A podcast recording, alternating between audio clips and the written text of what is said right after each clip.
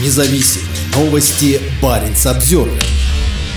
Экоактивистку из Архангельской области оштрафовали на 130 тысяч за дискредитацию армии. Жительницу деревни в Холмогорском районе Елену Калинину осудили за публикации, посвященные войне в Украине. Жительницу Архангельской области Елену Калинину приговорили к штрафу за антивоенную позицию. Такое решение вынес Холмогорский районный суд, сообщает СОТА. Елену Калинину признали виновной в дискредитации российской армии. Государственное обвинение потребовало оштрафовать ее на 200 тысяч рублей. Суд назначил штраф в 130 тысяч. Калинину задержали 8 декабря 2022 года. Поводом стали публикации, посвященные войне в Украине. Ранее на нее уже накладывали административные штрафы за антивоенные посты. Активистка разместила на своей странице во ВКонтакте фотографии разрушенных украинских городов. Живущая в деревне Зачачье Елена Калинина – известная в Архангельской области активистка. Как сообщает 29.ru, она была одним из организаторов крупного митинга и шествия против строительства мусорного полигона на станции Шиэс, который прошел в Архангельске 7 апреля 2019 года. В 2021 Калинина устроила митинг снеговиков во дворе своего дома.